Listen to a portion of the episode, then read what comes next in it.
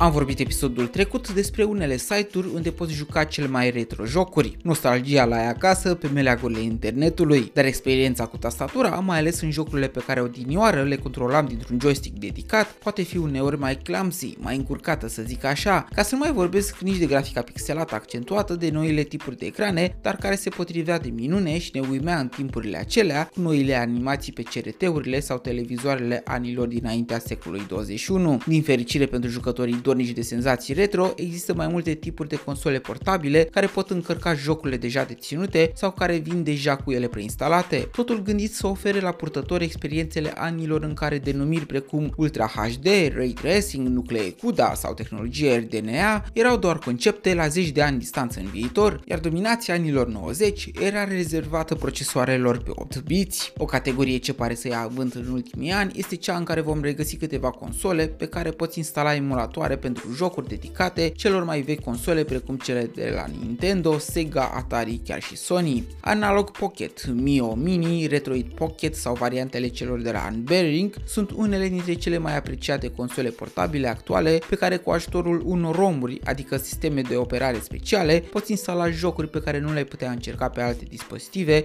decât pe cele dedicate. Majoritatea vin în forme de tip pocket size și dețin tot setul de butoane, inclusiv triggerele posterioare. Un dezavantaj al acestora îl reprezintă faptul că sunt de făcut ceva pași înainte să te apuci de joacă. Bine, pentru iubitorii genului sunt variante nu foarte complicate, dar pentru utilizatorii care se așteaptă la scoaterea lor din cutie și accesarea imediată a unor titluri dorite de ei poate reprezenta ceva mai complicat. Mai mult decât atât, unele variante nici măcar nu se găsesc pe piața din România. Există totuși unele cu jocuri preinstalate și care sunt disponibile și pe meleagurile noastre, însă pe acestea le poți găsi ușor în categoria de console jocuri ale marilor retailer de electronice și electrocasnice. Nu am ceva nume speciale de recomandat, dar în funcție de buget poți da pe ele între 70 de lei și până la 2000 de lei, praguri în care poți găsi dispozitive cu un număr începând de la 400 și care poate ajunge la 4000 de titluri preîncărcate în memoria lor. Așadar, cu cât ai mai multe jocuri disponibile, cu atât șansa este mai mare să îl nimerești pe cel care odinioară ți-a furat atenția și ore întregi din viața ta. Ca și alternative, bineînțeles că poți încerca oricând să găsești la mâna a doua un Game Boy original sau un Nintendo DS, însă vei fi limitat la jocurile dedicate lor. Bogdamen sunt, iar aici închei mica serie retro de anul acesta. Pe viitor am în plan a se recomanda și jocuri pe care de mult le-ai îndrăgit și iubit copil fiind. Mulțumesc de prezență, pe curând!